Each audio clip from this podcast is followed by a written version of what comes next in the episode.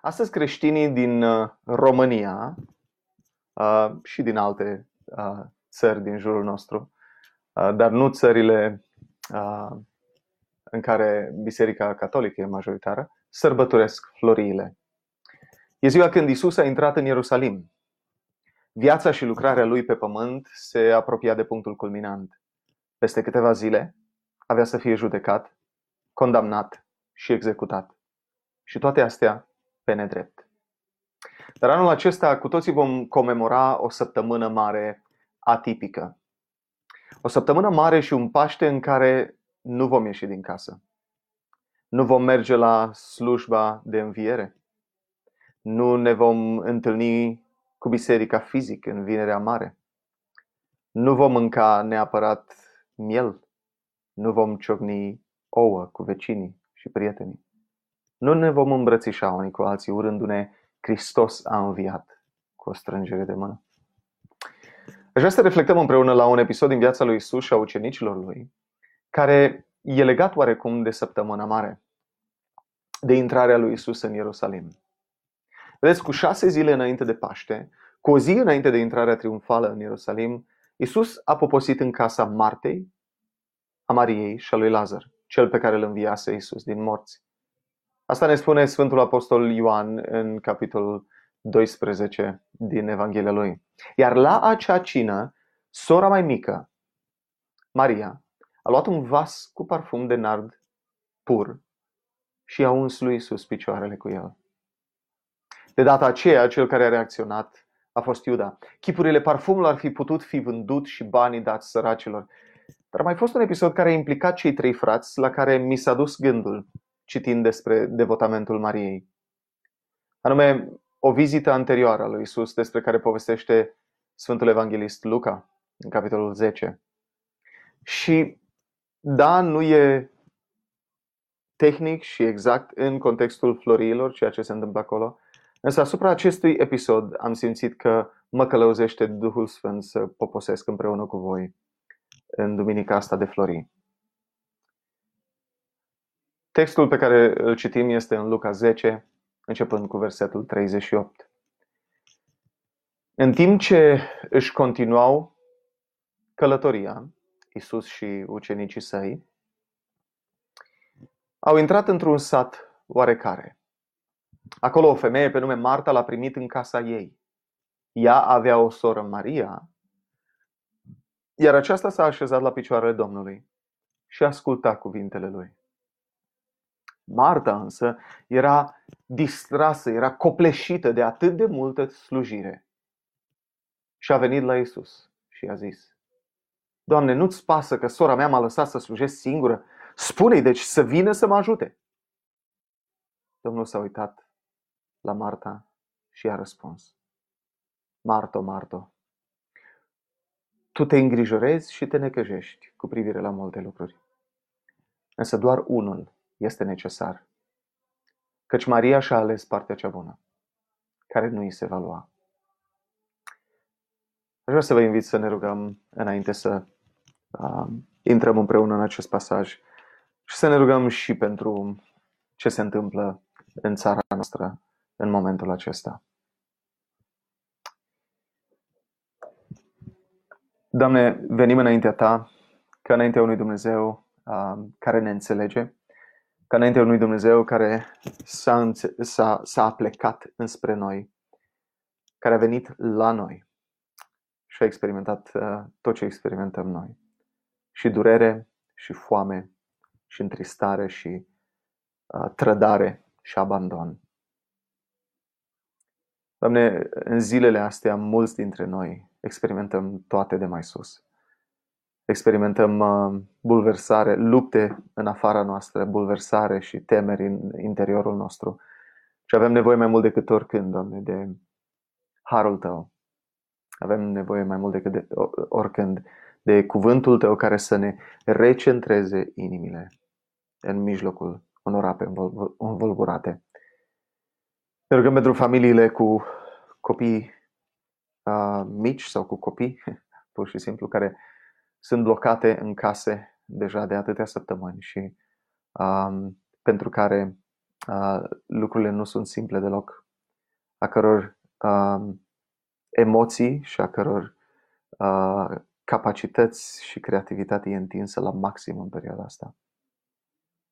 Doamne, ne rugăm pentru persoanele care locuiesc singure și care um, poate simt această singurătate mai mult acum decât oricând.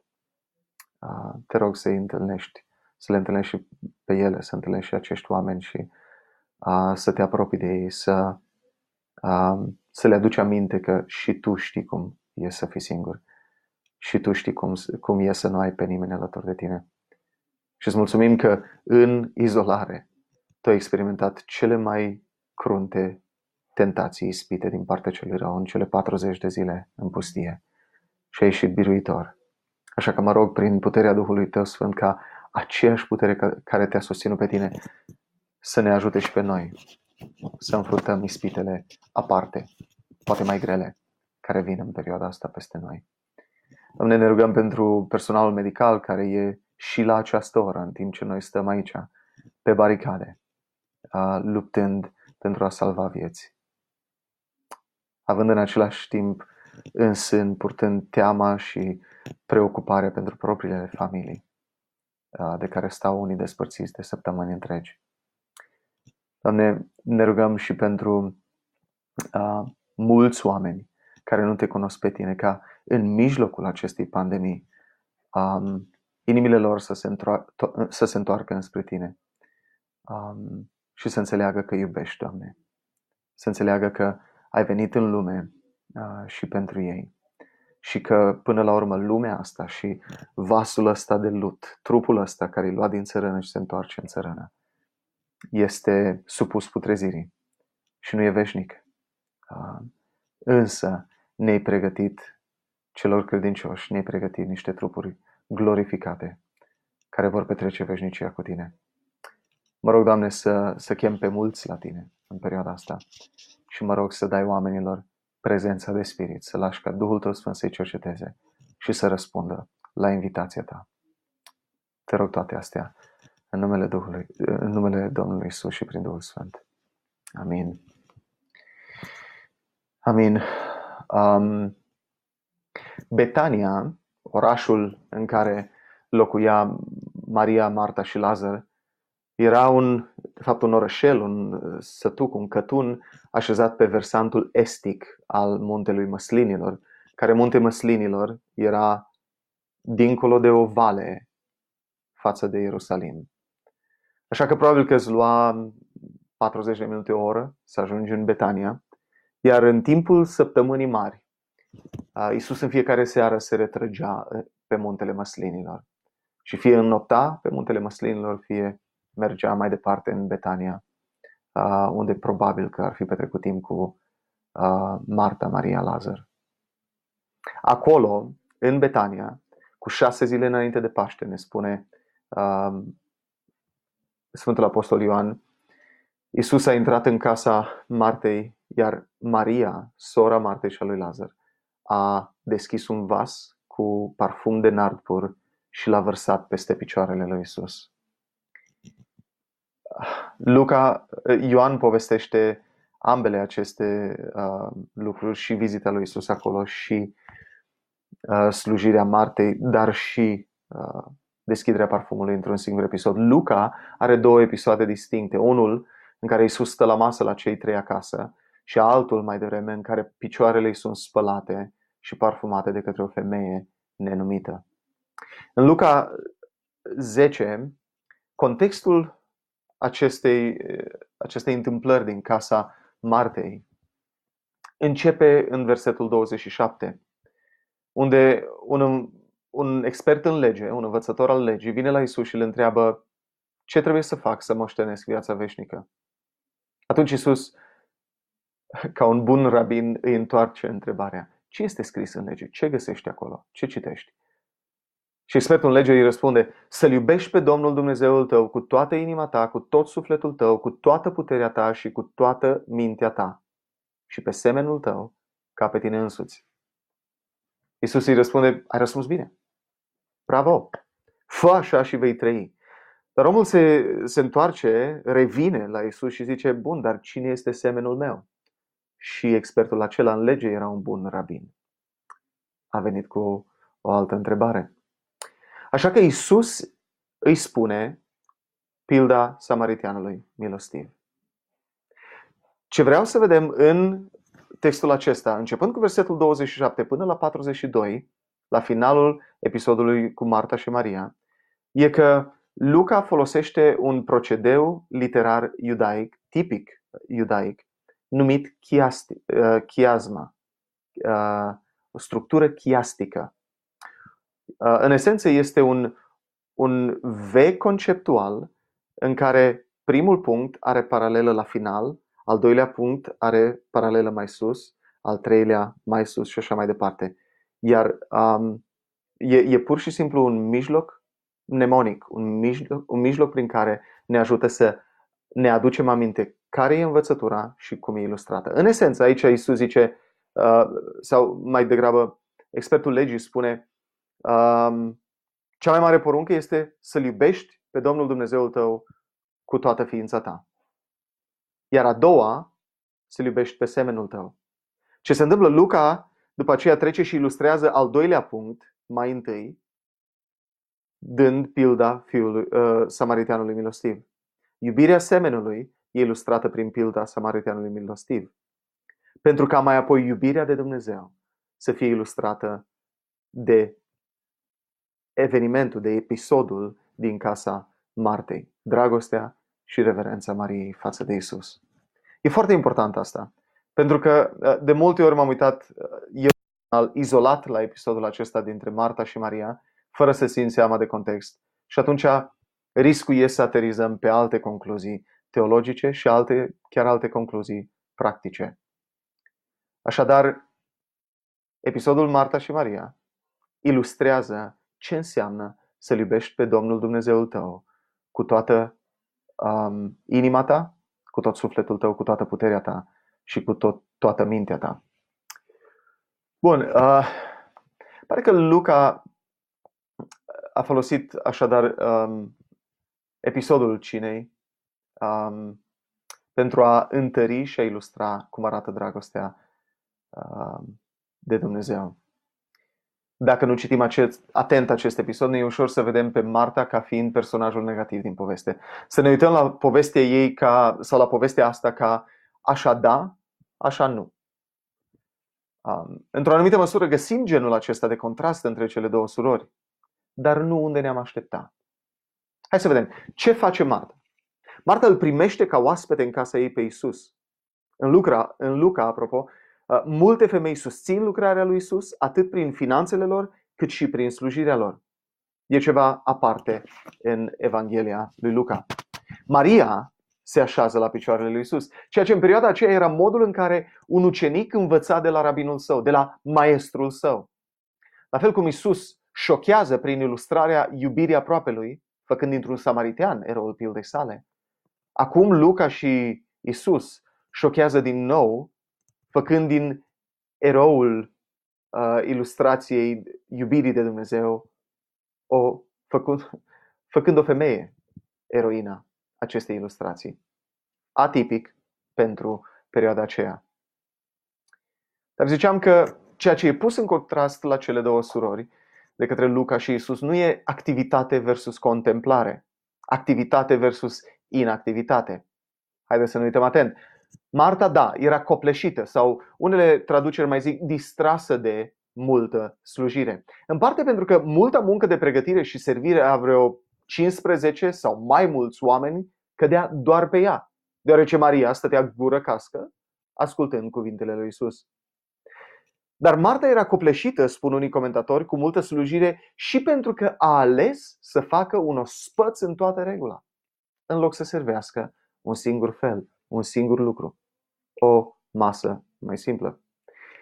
Dar nu activismul și agitația ei e sancționată prin intervenția lui Isus. Să fim atenți la ce spune Isus. Marto, Marto, tu te îngrijorezi și te negășești cu privire la multe lucruri. Vedeți, nu frenezia slujirii Martei din seara aceea era problema. Nu dorința ei de a pregăti și a servi cele mai bune bucate. nici calitatea serviciilor ei, ci starea inimii ei. Pentru că țintise sus și avea așteptări înalte de la seara aceea, când își dă seama că nu iese ce și-ar fi dorit, în parte pentru că nu s-a putut baza pe sora ei, ea se îngrijorează și se necăjește. Se îngrijorează că nu poate performa cum și-ar fi dorit să performeze. Se necăjește pe sora ei și indirect pe Isus. Pentru că Maria e distrasă de Isus și nu o ajută. Așa că Isus îi atrage atenția Martei asupra stării inimii ei. Nu atrage atenția la calitatea slujirii ei sau la calitatea fripturii ei. Așa că, în primul rând, aș vrea să vă zic că o viață plină de activitate pentru Dumnezeu nu înseamnă o viață plină de dragoste pentru Dumnezeu. Persoanele active tind să, să se tot aglomereze până când ajung să ducă lumea pe umerii lor. Iar când le e greu, se uită în jur să vadă de ce le e greu. Și atunci inima li se necăjește pe alții, li se umple de amărăciune, că alții nu duc la fel de mult. Și se îngrijorează că nu vor putea duce în continuare tot ce și-au asumat. Iar atunci inima cu care fac lucrurile respective pentru Dumnezeu se schimbă. Și dacă au început cu devotament față de Dumnezeu, cu dragoste față de oameni, pot ajunge să lucreze din inerție și din amărăciune. Maria e lăudată mai ales că a ales bine pe ce să-și focalizeze inima. Nu e lăudată neapărat că și-a ignorat sora. În același timp. Um, Marta, din lipsă de altă expresie, și-a făcut-o cu mâna ei. Adică ea și-a dorit să-l asculte și ea pe Isus, dar a fost distrasă. Tirania urgentului, tirania așteptărilor ei, nu ale musafirilor, ale ei. Tirania standardelor pe care ea și le-a setat pentru acea cină au ținut-o distrasă tocmai de la a petrece timp cu oaspetele ei de onoare. Apoi Marta și-a vărsat frustrarea pe Maria via Isus. De la încântarea că îl găzduiește pe Isus la cină, pentru că nu și-a păzit inima, a ajuns să fie frustrată pe Maria că nu o ajută și pe Isus că nu intervine. O viață plină de activitate pentru Dumnezeu nu înseamnă o inimă plină de dragoste pentru Dumnezeu. Aș vrea să ne gândim puțin, pentru că în mod tradițional, săptămâna mare e, alături de perioada Crăciunului, una din cele mai agitate și aglomerate perioade din an pentru majoritatea dintre noi. Doamnele sunt preocupate de o sumedenie de detalii ce țin de curățenie, de aprovizionare, de gătit, de îmbrăcarea familiei în țoale noi, cel puțin în unele părți ale țării. Iar nu de puține ori, aceste sărbători pline de însemnătate trec pe lângă surorile noastre, mamele noastre, soțiile noastre, fără prea mult timp de reflexie, de meditație. La ce înseamnă ceea ce sărbătorim sau comemorăm. Și ilustrez asta cu surorile noastre, mamele noastre, soțiile noastre, nu ca să ne exclud sau să exclud bărbații. Suntem la fel de prinși în această horă. E bine, anul acesta cu toții avem pauză. Avem pauză de la agitație, pauză de la îngrijorări, pauză de la preocupări, pauză de la frustrări legate de ce nu ne iese. Aproape nimic nu ne iese anul acesta. În ce privește întâlnirea cu oameni, în ce privește festin și așa mai departe. E o ocazie pentru aceia cu temperament de Marta dintre noi să punem tigaia în cui sau în cabinet, după caz, și să ne mulțumim cu ceva mai simplu. Dar inima să ne fie captivată de Domnul nostru și cuvintele Lui sau cuvântul Lui, precum inima Mariei. În mod tradițional, o armată de voluntari lucrează extra timp să facă întâlnirile bisericii cât mai speciale și memorabile. Iată că și din punctul acesta de vedere, viața s-a simplificat. Iată că și din sfera aceasta rămâne timp pe care îl putem răscumpăra în adorarea celui care a venit în lumea noastră pentru a muri pentru noi. În al doilea rând, când îl iubim pe Dumnezeu cu toată inima, cu tot sufletul, cu toată puterea și cu toată mintea, aceasta se va vedea în prioritățile noastre. Textul zice în versetul 40, și am menționat mai înainte, că Marta însă era copleșită de atât de multă slujire. Sau Marta era distrasă de atât de multă slujire. Din, punct de, din punctul de vedere al Martei, Maria era distrasă de la slujire, de prezența și învățătura lui Isus. Nu așa că e interesant. Ea își clădește argumentul pentru a veni la Isus um, frustrată, cerându-i să o trimite pe Maria să o ajute. Ea consideră că Maria e distrasă. Însă nota editorială a lui Ioan și intervenția lui Isus ne arată că Mar- Marta era cea distrasă. Așa că ea vine la Isus și îl confruntă pe el pentru că nu o trimite pe Maria să o ajute la slujirea oaspeților. Răspunsul lui Isus e unul atât de plin de empatie și de har. Repetarea numelui ei nu, e o, nu are rost de dojeneală, ci vine dintr-o inimă plină de dragoste pentru Marta. O inimă care iubește suficient încât să spună adevărul. Vedeți, Isus ar, ar fi putut uh, ignora, dar nu-i stătea în caracter. Ar fi putut uh, să o joace politic, dar din nou nu-i stătea în caracter. Isus se duce direct la inima problemei, la inima Martei. Isus îi arată Martei starea inimii ei, dar prin aceasta nu o respinge, ci o invită și pe ea să lase celelalte preocupări și îngrijorări și să vină să se odihnească în prezența Lui. Isus o invită să lase toate acele lucruri care o distrag și care o îngrijorează și care o necăjesc.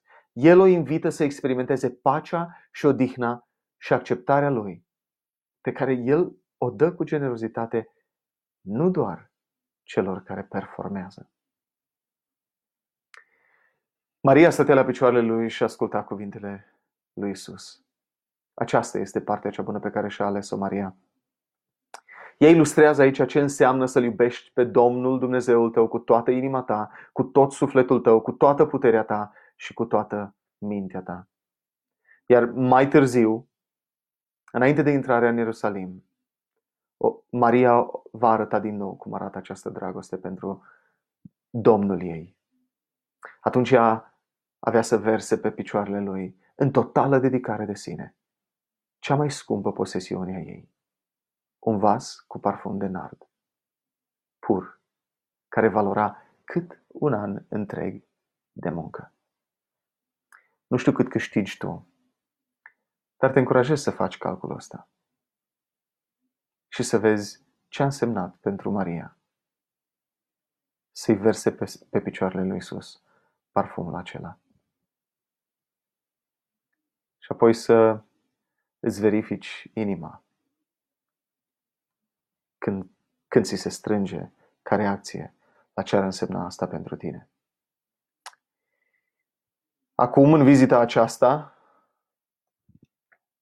a lui Isus în casa Martei și Mariei, a judecat-o sora ei pentru devotamentul față de Isus. Atunci o vor judeca ucenicii și Iuda Iscarioteanul.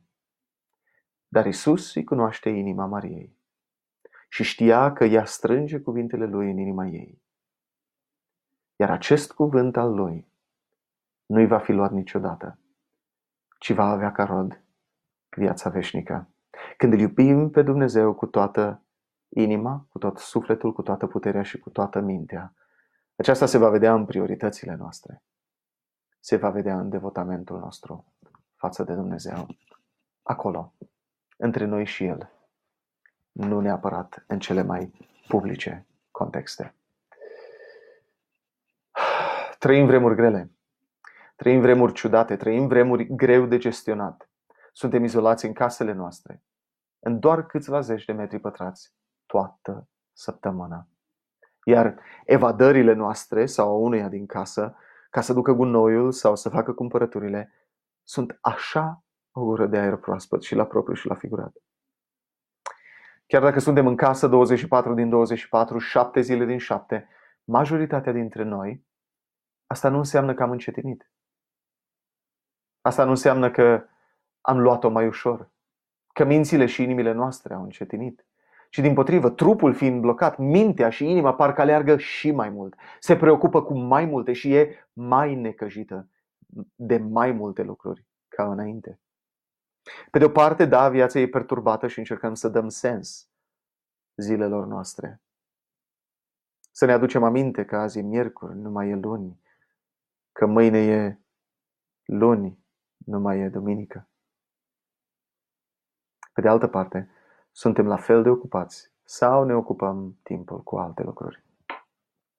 Unii, deși stăm acasă, acum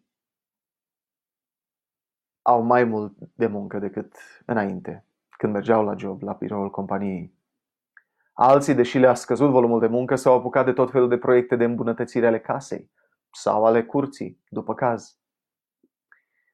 Unii ajung să fugă de gândurile care îi îngrijorează și evadează în seriale pe bandă sau în filme după filme sau în lecturi peste lecturi. Alții consumă atât de multe știri și statistici și teorii legate de pandemie încât nu mai au spațiu mental să se gândească sau să vorbească de al- despre altceva. Eu m-am găsit de multe ori adormind seara cu telefonul în mână, citind încă o știre sau uitându-mă la încă o statistică. Unii se îngrijorează de targeturi și de obiective. Alții nu reușesc să iasă din scenarii sumbre legate de viitorul lor, al, fam- al familiei, al jobului sau al businessului.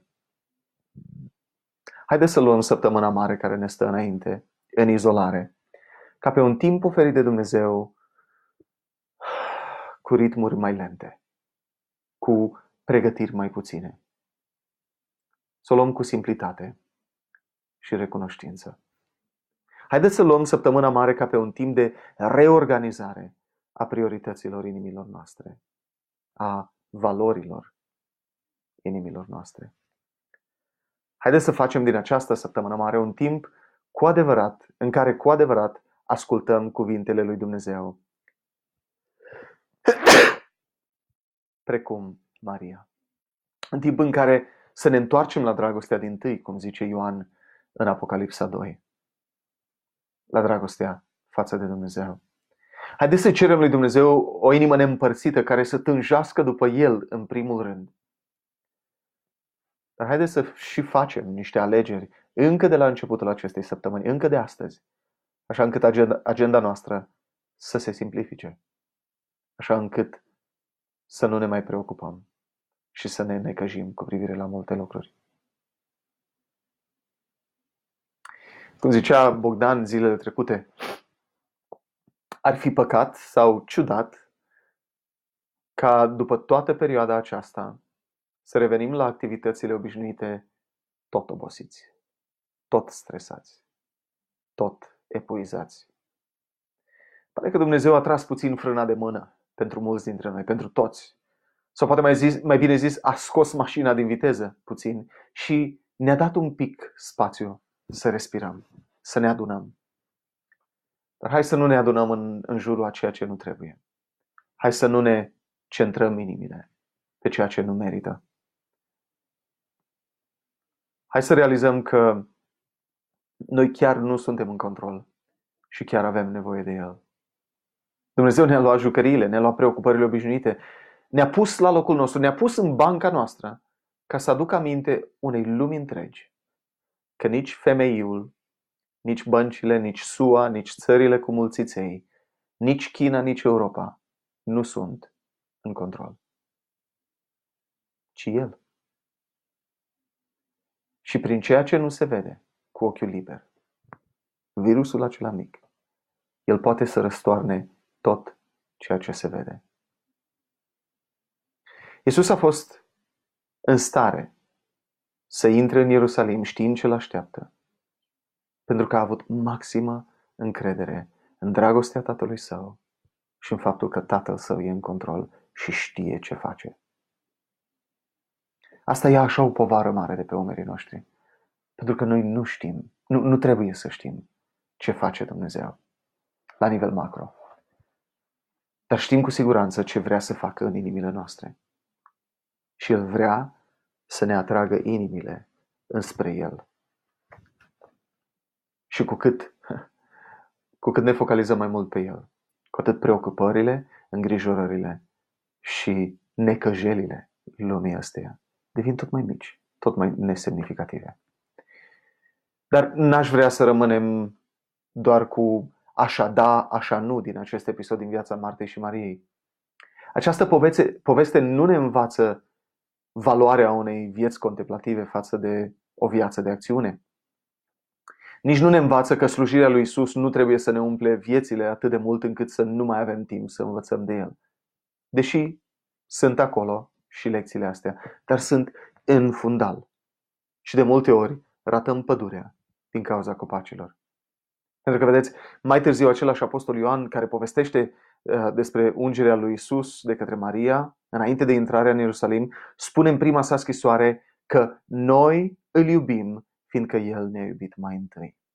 Acest episod din viața Mântuitorului și a celor două surori ne învață în primul rând cât de mult se schimbă viața, ordinea priorităților, valorile inimii, atunci când Isus intră în viața cuiva. Maria l-a iubit pe Isus pentru că Isus a iubit-o mai întâi. Marta l-a iubit pe Isus pentru că Isus a iubit-o mai întâi. Ucenicii l-au iubit pe Isus pentru că El i-a iubit mai, mai întâi. Da, majoritatea și-au dat viața pentru credința lor în El și au murit ca martiri. Dar Isus și-a dat viața pentru ei. După ce i-a slujit, învățat și iubit timp de trei ani de zile. Rămâne o singură întrebare. Știi că ești iubit de Dumnezeu? Știi că Dumnezeu te-a iubit atât de mult încât l-a trimis pe singurul lui Fiu la moarte pe cruce în locul tău? Crezi că Domnul Isus Hristos, om și Dumnezeu, a suferit El mânia lui Dumnezeu în locul tău? Pentru ca tu, prin credință, să ai viața veșnică? Ți-a schimbat acest adevăr prioritățile și valorile așa încât să trăiești o viață care îl onorează pe El? Mă bucur dacă a făcut-o. Atunci Biblia spune că ești născut din nou, că Duhul Sfânt este în tine și te sfințește din zi în zi tot mai mult. Isus spune că, uh, tot în Ioan, că cine îl iubește pe El păzește poruncile Lui. Iar în alt loc că lucrarea pe care Dumnezeu ne cheamă să o facem ca să avem viața veșnică este să credem în acela pe care l-a trimis El. Mă bucur că crezi în Hristos. Sper că crezi în Hristos. Dar dacă încă nu crezi, te invit să te gândești la cine se descopere El a fi în Scriptură. Te încurajez ca săptămâna asta, care ne stă înainte, să citești Evanghelia lui Ioan. Urmărește ideea de semn sau de semne ale lui Isus și vezi ce spun acestea despre cine este El. Apoi te provoc să vorbești cu El. Chiar dacă pare ciudat, chiar dacă pare că vorbești singur, vorbește cu El și cere să ți se descopere. cere să-ți descopere dragostea Lui. Cere să aducă sens într-o, într-un domeniu al vieții tale unde lucrurile nu au sens. Și cred că El o va face. Pentru că te iubește.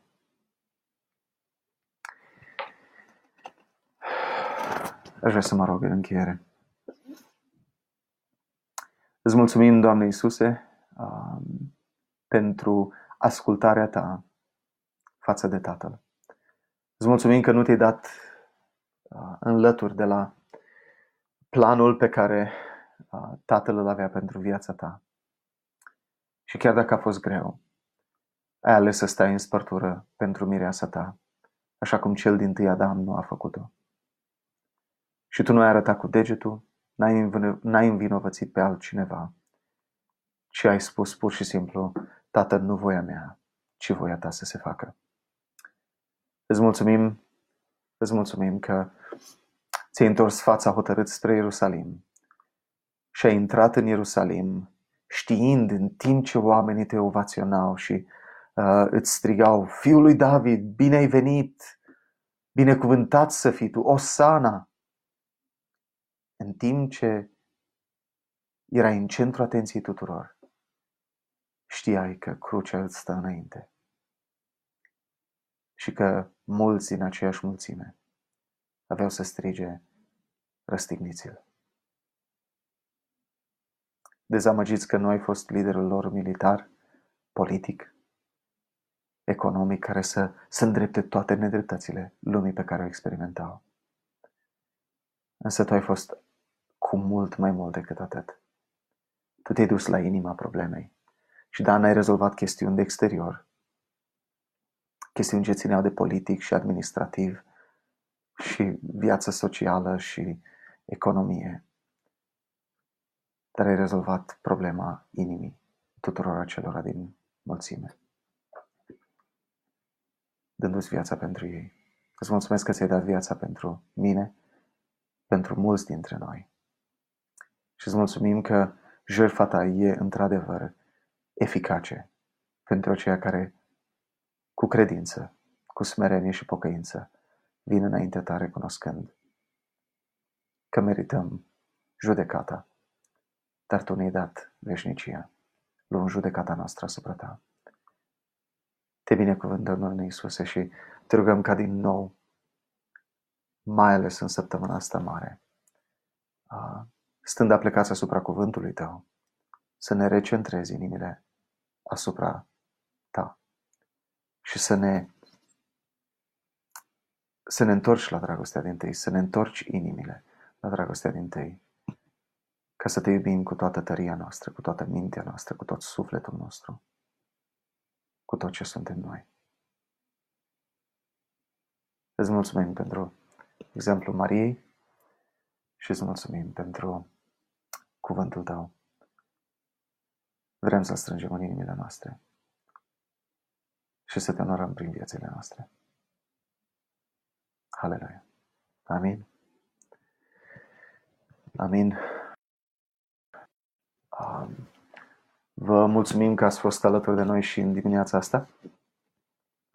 Chiar mă rog ca Dumnezeu să vă întâlnească săptămâna asta și fie că sunteți ucenici ai lui Isus, fie că sunteți oameni care sunt curioși sau, sau chiar sceptici legat de persoana lui Isus și creștinism, vă încurajez să luați Scriptura și săptămâna aceasta să reflectați în timp ce citiți Evanghelia lui Ioan. Să reflectați la cine e Isus și ce a făcut El pentru noi. Până data viitoare, haideți să trăim și să transmitem mesajul lui Isus acolo unde suntem, în online sau în offline. Doamne ajută!